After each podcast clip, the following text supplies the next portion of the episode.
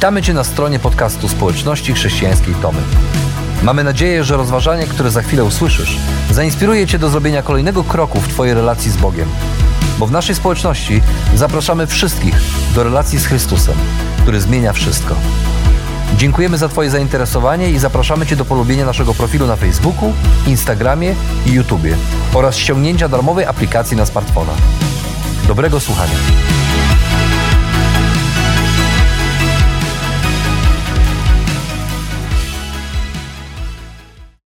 Kiedy podróżujemy przez życie, to chcielibyśmy, aby e, ta podróż to była taka spokojna, bezpieczna i bezkolizyjna przejażdżka.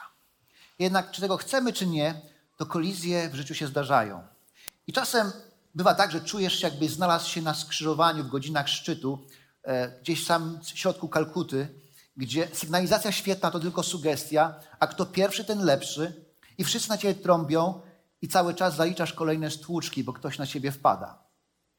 Bo przez życie bezkolizyjnie przejechać się nie da. I stłuczki zdarzają się nawet najlepszym. E, Ruth, Ruth Graham, żona znanego ewangelisty e, Billy Grahama, jest takiej zapytana przez dziennikarza, czy przez te wszystkie lata małżeństwa z Billym kiedykolwiek myślała o rozwodzie. A Ruth e, z, taką, z takim swoim typowym poczuciem humoru mówi o rozwodzie nie, nigdy. Ale o, o morderstwie jak najbardziej.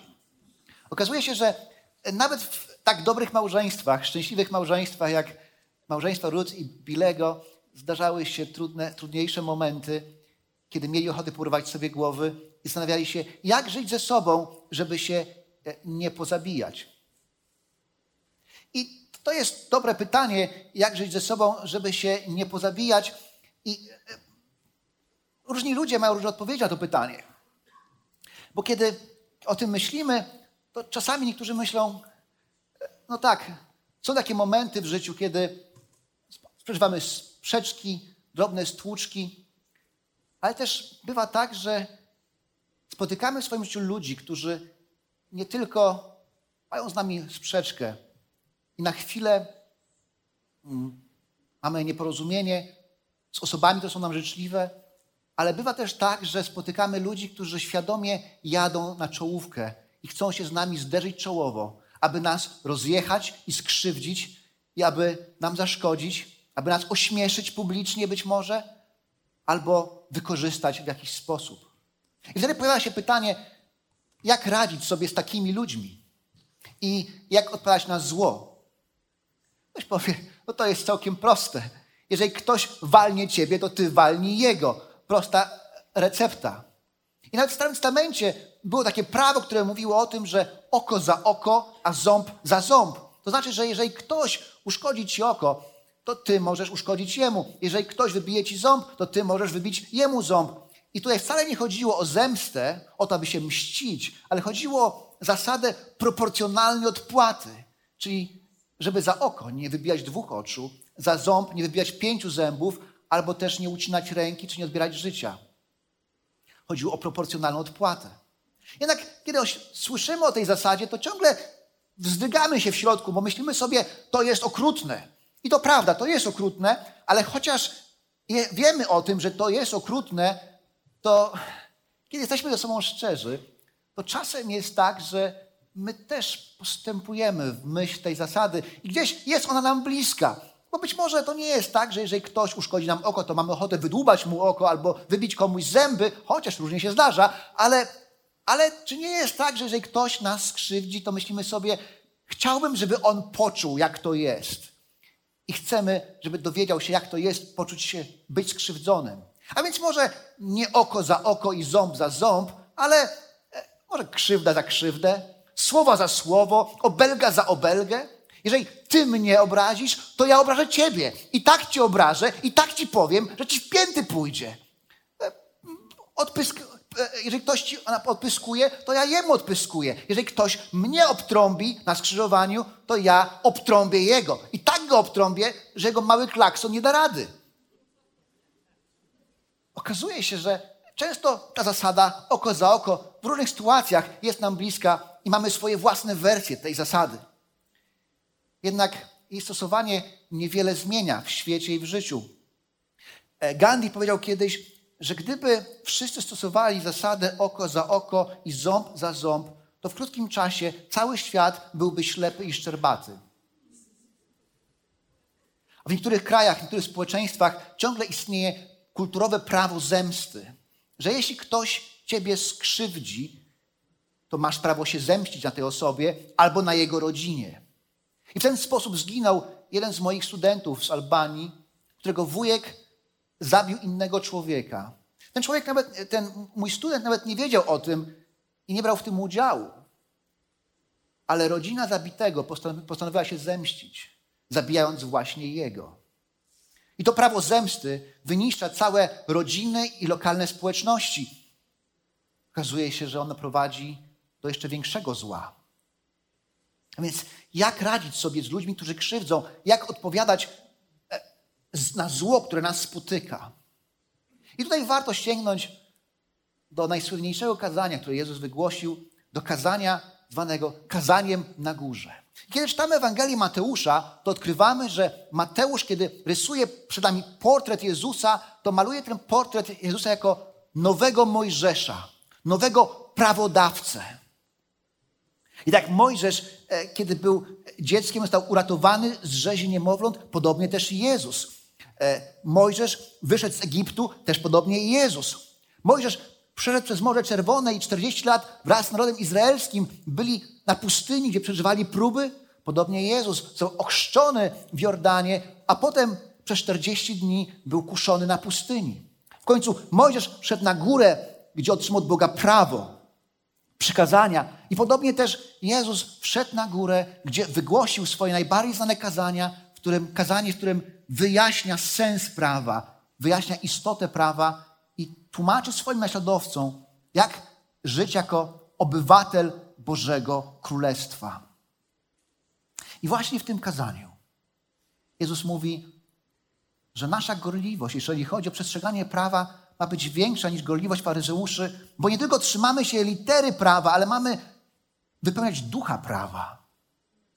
I w tym kazaniu Jezus porusza temat odpłaty za zło. Na samym początku tego kazania mówi, że jego naśladowcy, ci obywatele Bożego Królestwa, mają być światłością świata i solą ziemi. To znaczy, że mają żyć inaczej niż ludzie wokół, ponieważ tylko w ten sposób można zmienić świat. A potem Jezus mówi tak. Wiecie, że powiedziano oko za oko i ząb za ząb.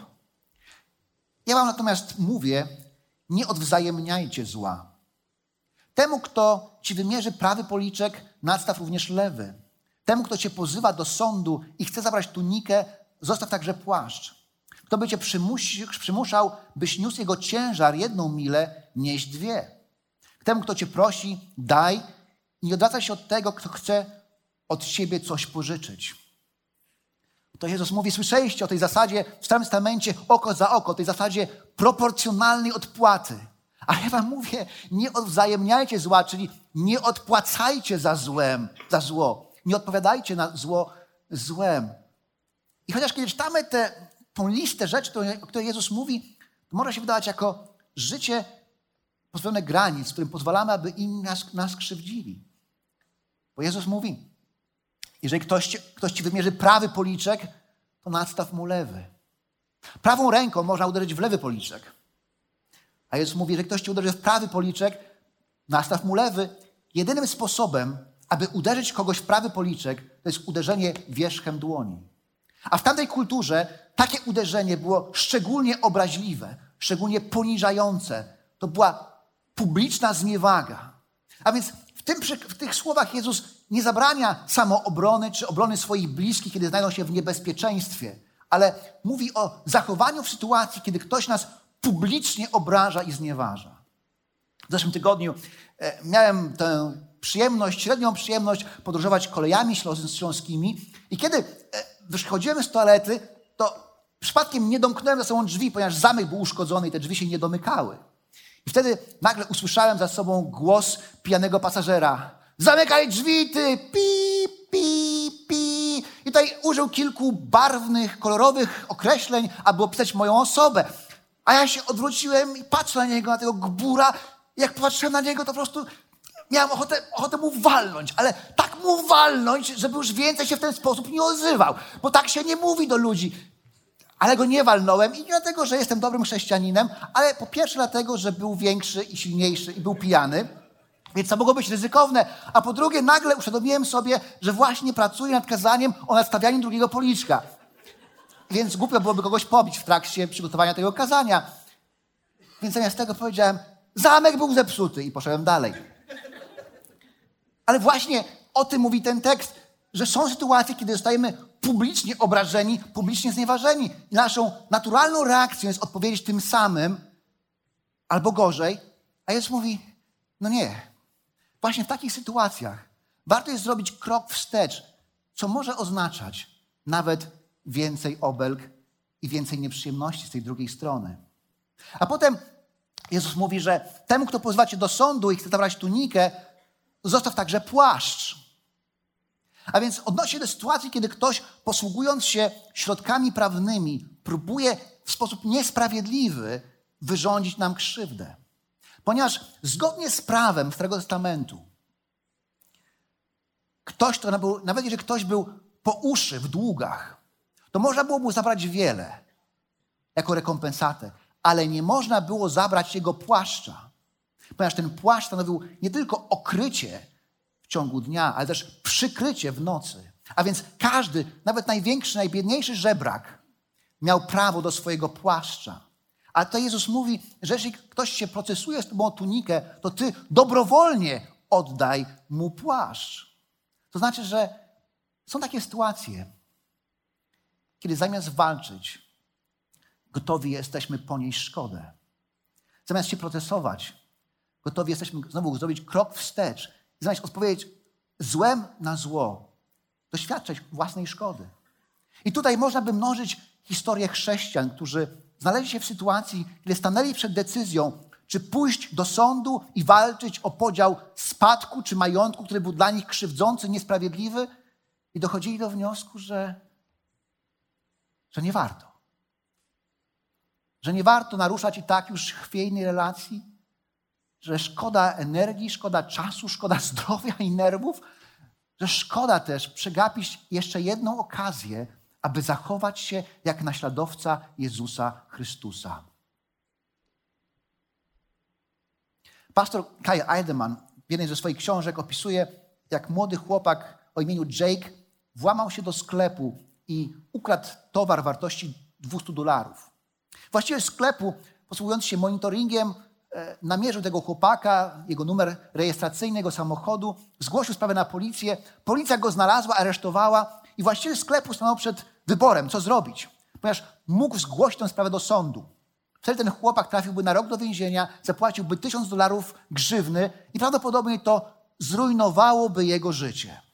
Miał też inną opcję, mógł zażądać zwrotu skradzionych towarów, a potem się na niego wydrzeć, co było bardzo kuszące. Ale kiedy Jake przyszedł i przeprosił to, co zrobił, właściciel sklepu, zamiast pozwać go do sądu, zamiast się niego wydrzeć, wybaczył mu, a następnie zaprosił go na nabożeństwo do kościoła, co było nowym rozdziałem w jego życiu. A więc okazuje się, że czasem nie trzeba wygrać, aby odzyskać to, co moje. A potem Jezus mówi, że kiedy ktoś przymusza cię, byś niósł jego ciężar jedną milę, nieś dwie. I tutaj nawiązuje do rzymskiego prawa, które dawało, e, które e, funkcjonowało w Izraelu i rzymski żołnierz miał prawo domagać się, wymagać, aby e, Żyd niósł jego ciężar, jego bagaż przez rzymską milę, czyli to było tysiąc podwójnych kroków. A więc to wyglądało w ten sposób, że rzymski żołnierz podchodził do kogoś, do jakiegoś Żyda i mówił, hej Żydzie, bądź dobrym psem i ponieś moje rzeczy. Ten człowiek nie mógł się sprzeciwić. Chociaż został poniżony, chociaż zostaje zmuszony do zrobienia czegoś, czego nie chce, musi nieść ten ładunek przez milę. Ale prawo wymagało tylko milę, więc po tej mili mógł go rzucić pośrodku drogi i iść dalej. Ale wyobraźcie sobie sytuację, kiedy ten niosący pyta się, a jak daleko mieszkasz? Okej, jeszcze kawałek dalej, tak jeszcze z mile dalej. A wiesz, to poniosę. Mówi, co? Dlaczego? Bo jestem naśladowcą Jezusa. Jezusa? A kto to jest Jezus? No i możecie sobie wyobrazić ciąg dalszy tej historii, o czym była rozmowa. A więc Jezus mówi, że są takie sytuacje, kiedy możemy zamiast odpłacać złem za złe, za zło, być ludźmi, którzy gotowi są wyjść naprzeciw potrzebom swoich nawet wrogów i ponieść dodatkowy wysiłek, aby te potrzeby zaspokoić. A na końcu dodaje, temu, kto cię prosi, daj, nie odwraca się od tego, kto chce od ciebie coś pożyczyć. I wszyscy to znamy, bo takie jest życie. Przychodzą nas ludzie i proszą o różne rzeczy, proszą o pieniądze, o pożyczkę, a my czasami wiemy, doskonale wiemy, że jeżeli pożyczymy, to już nigdy tych pieniędzy nie dostaniemy. Nikt więcej nie zobaczymy. A Jezus mówi, daj. A więc kiedy się wsłuchujemy w te słowa Jezusa, to odkrywamy, że zamiast odpłacać złem za zło, powinniśmy szczodrze odpłacać dobrem, nawet jeśli to kosztuje. Jak domyślam się, że w tym momencie w naszych głowach pojawia się pytanie, to co, to znaczy, że ja nigdy mam nie konfrontować? Przecież kilka tygodni temu słyszeliśmy kazanie o tym, że kiedy ktoś mnie skrzywi, to mam go skonfrontować. Sama, potem z kimś jeszcze. To znaczy, że mam pomagać okupantom w transporcie ich towarów? To znaczy, że nigdy nie mogę pójść do sądu? To znaczy, że mam pożyczać pieniądze, nawet jeżeli pójdą na alkohol i wiem, że pójdą na alkohol?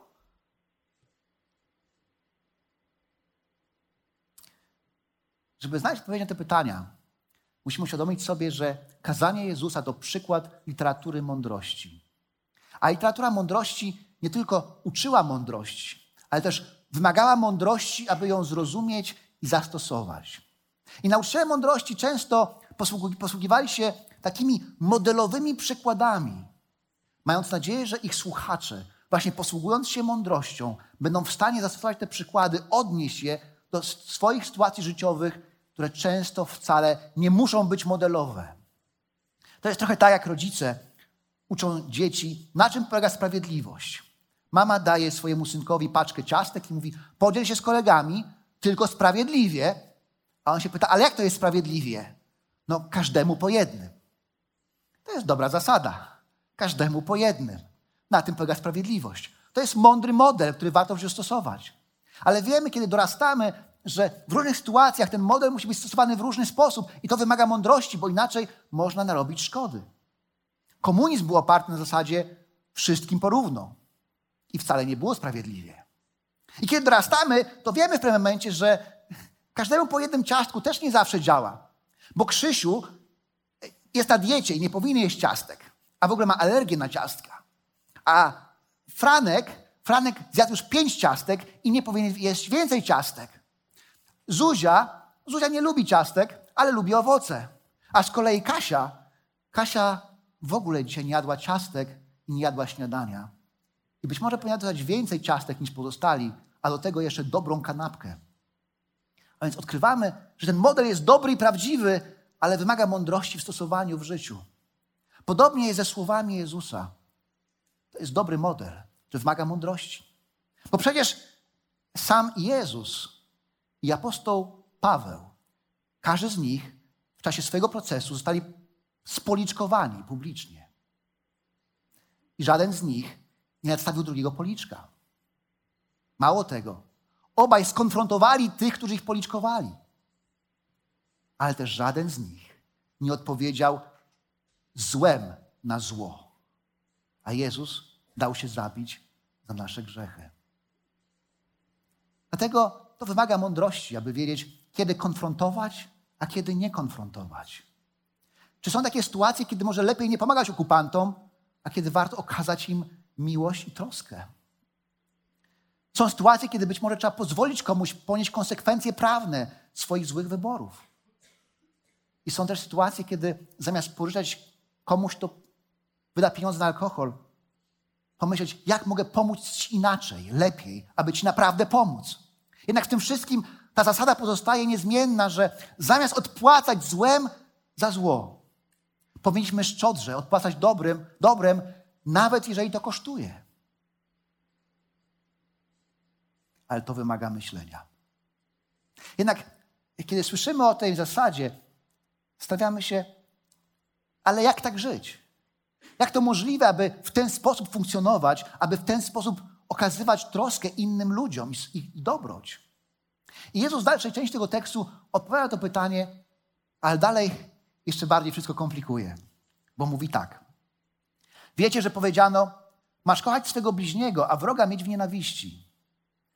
Ja wam natomiast mówię, kochajcie waszych nieprzyjaciół i módlcie się za tych, którzy was prześladują. Tak czyniąc, zachowujecie się jak przystało na dzieci waszego Ojca w niebie.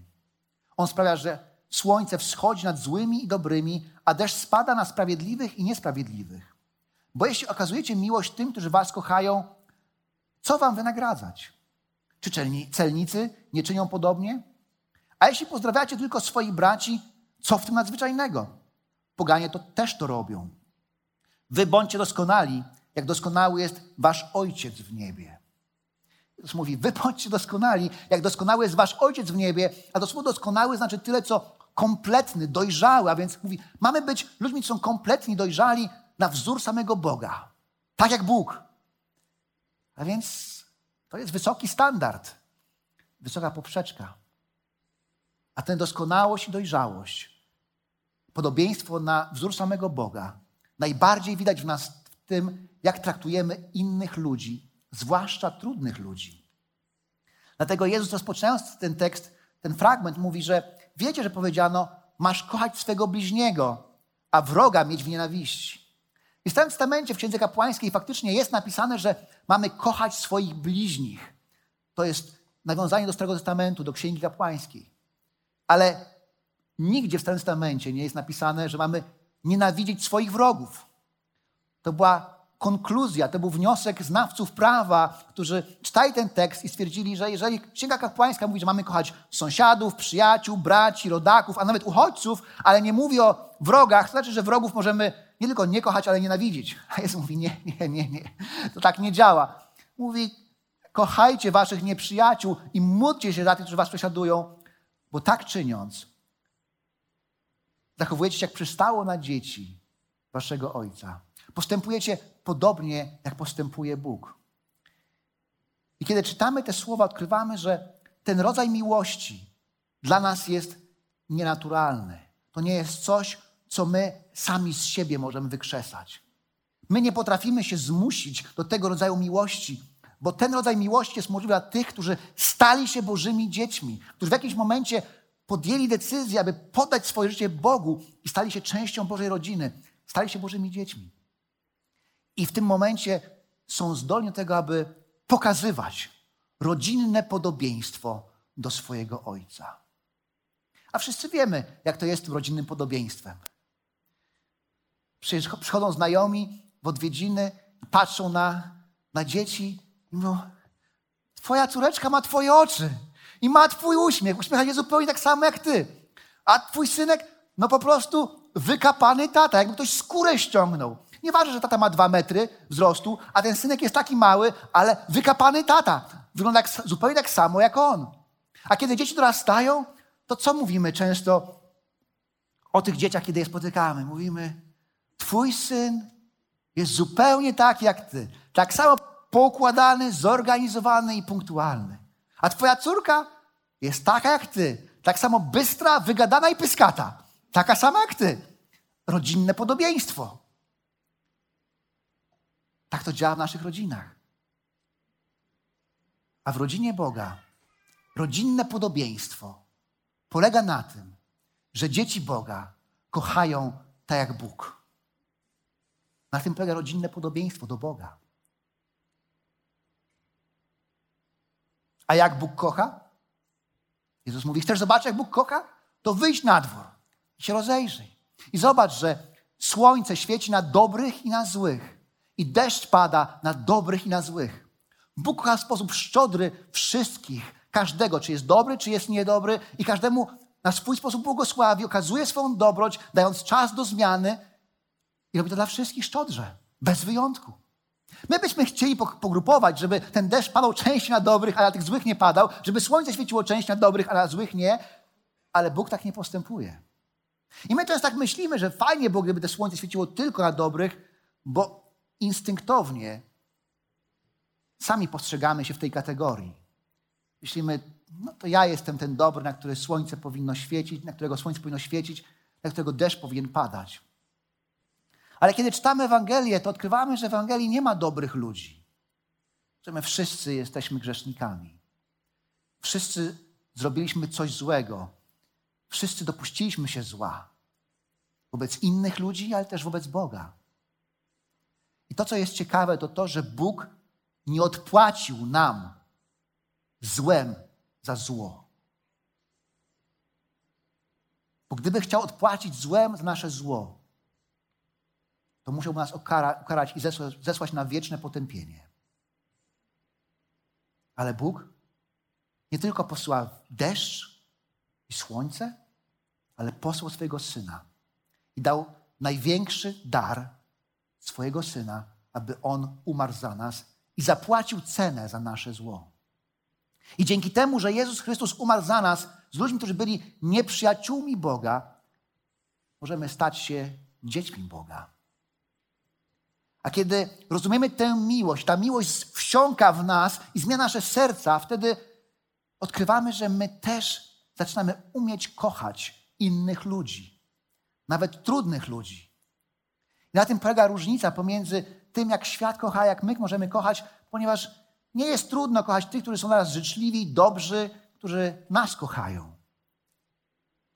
Ale sztuką jest kochać tych, którzy są trudni, którzy krzywdzą, którzy nam nie są życzliwi. Bo taka miłość jest nadnaturalna, ona pochodzi od samego Boga. Ale taka miłość sprawia, że nie chcemy odpłacać złem za złe, ale szukamy dobra, nawet tych, którzy nas krzywdzą. A więc kiedy wsłuchujemy się w to, co Mateusz próbuje w tym tekście powiedzieć, to odkrywamy prostą zasadę, że jesteśmy najbardziej podobni do Boga wtedy, kiedy zamiast odpłacać złem za zło, kochamy tych, którzy nam zło wyrządzają.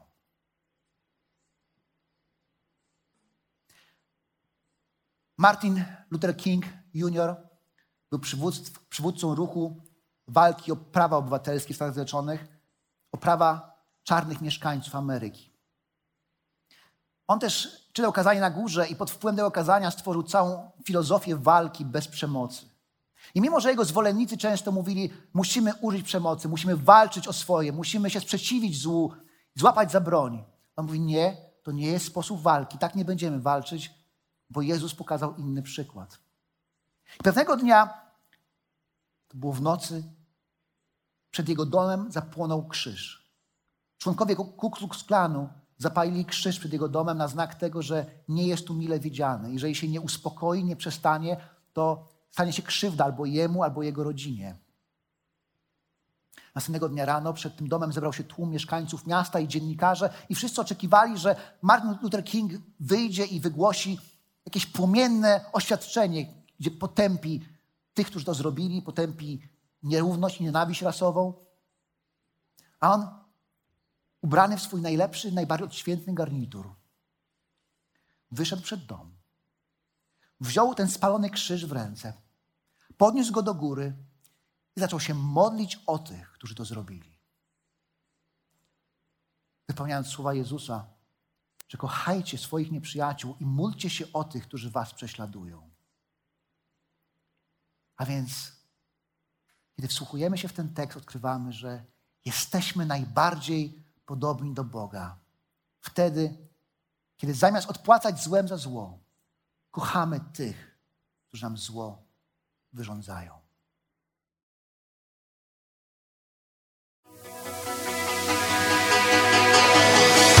Jeszcze raz dziękujemy za wysłuchanie naszego rozważania. Jeżeli mieszkasz w okolicach Tomaszowa Mazowieckiego lub Łodzi, zapraszamy Cię do odwiedzenia nas na niedzielnym nabożeństwie. Więcej informacji znajdziesz na stronie schatomy.pl.